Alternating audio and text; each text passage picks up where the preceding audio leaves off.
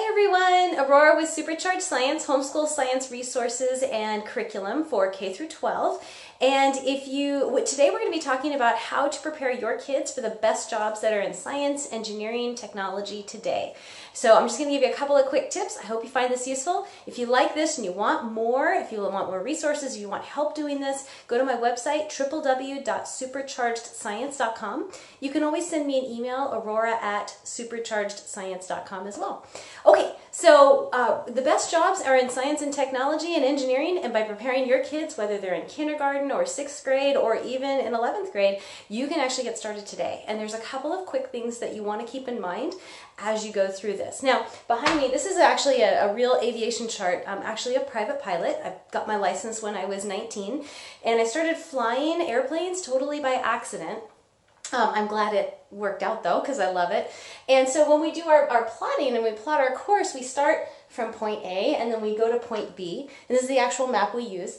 And, um, and then we plot and we figure out what our course looks like along the way. Now, most of the time though, my airplane is going to be off course probably about 70 to 90% of the time. This is true in education too. If you don't know where your kid is and where you're going, you're not going to get there. Just like an airplane is not going to make it from here to here unless they know that endpoint. And a lot of the time, you might get off track, and that's totally normal, totally fine. The thing that gets us to point B while still being off track, though, is the dashboard. It's all the instruments that tell us about how high we are, about you know um, what our rate of climb is, what our speed is, all those different things that we can use as information about how we can correct, course correct, to get to where we want to go. So with your kids in education, if you want your kid to get a great job in science and technology, that would be the destination. Wherever they're starting now, whether they're in first grade, whether they hate science, whether they love science and there's just not enough in the house to keep them busy, wherever they are or their starting point, that's their starting point, right? So you need a dashboard. You need a way to be able to tell if you're off course or not. You need a, a way to measure. For example, you could have a goal of you want to see the sunset right? That could be your goal.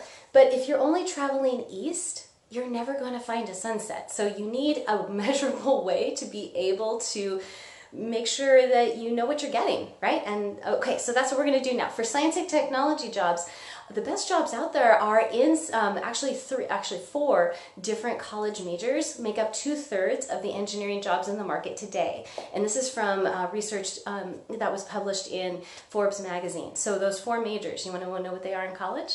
They are the first one, the number one. Can you guess what it is? Anybody? No guesses? Type in your guess if you have a guess. I'm to tell you what it is in just a second. okay. So the top four um, are to be industrial engineers. Those are ones that are in charge of manufacturing and factories and processes. Um, also in materials, are also sometimes in um, industrial. Also mechanical engineers are actually a number two job. And um, civil engineers hold the number one job in uh, for meaning uh, number one as in number of jobs that are available in engineering so if you put those three together and you combine it with electronics so you have civil mechanical industrial and electrical or electronic engineers that makes up two-thirds of the jobs in the marketplace today for engineering so if your kids are even remotely interested in science, what does that mean? That means that if they're one of those four majors, their jobs, uh, their chances of getting a job today are really high. So what else does that mean? That means that you can start today by do, getting them interested in science and technology just by exposing them to different opportunities. And what does that mean? That means that you are on the floor rolling around with them when, when they're little, building with blocks. That means that you are constantly doing projects with them, home repair projects. Anything that is accessible and interesting to them is going to um, is going to increase your chances just you know whether you're fixing the bike or you're fixing the roof or whether you're just out there doing it doesn't have to cost a fortune. People often think oh i need a formal curriculum.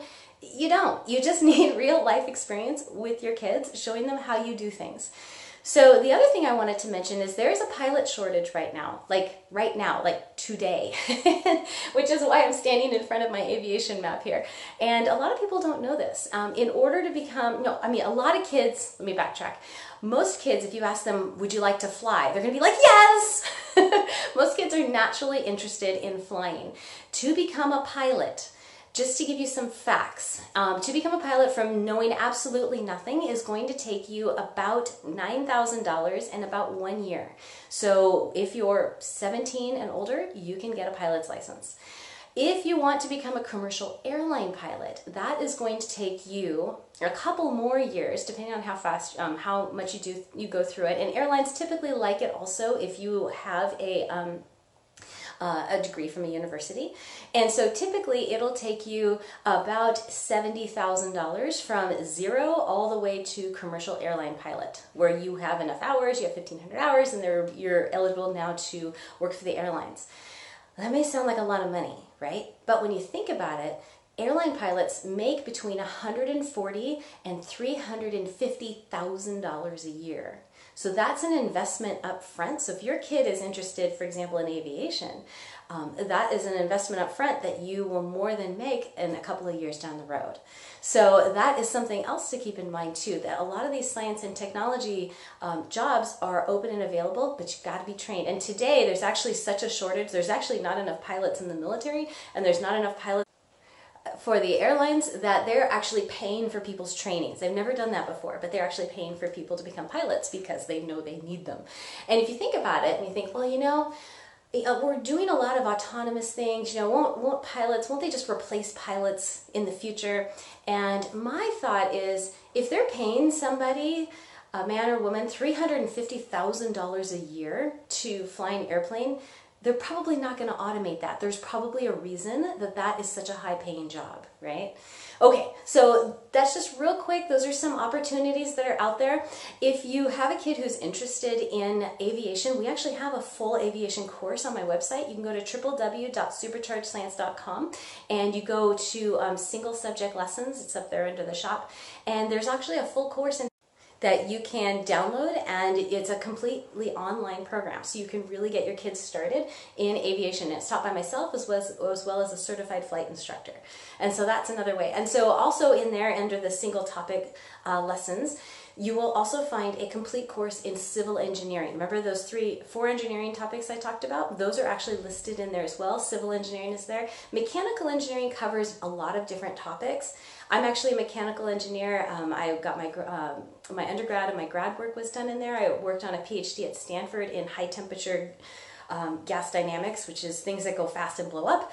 And so um, Mechanical engineering um, covers civil, it covers um, uh, environmental, electrical, chemical, aero, it covers a lot of different areas. So if you're mechanical, you're very hireable because you have a lot of different um, dis disciplines that you could go into because you've studied them all. So mechanical tends to be one of the hardest engineering programs.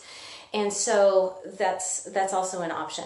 So anyway, so if you if you want more, there are some um, curriculum programs you can use that are just single subject. You can get these for your kids, use them, see how you like them, um, and again, just roll around, play with your kids, and expose them to as many different opportunities as you can, and just get out there and play with your kids. And I hope to see you next time. Thanks, everyone.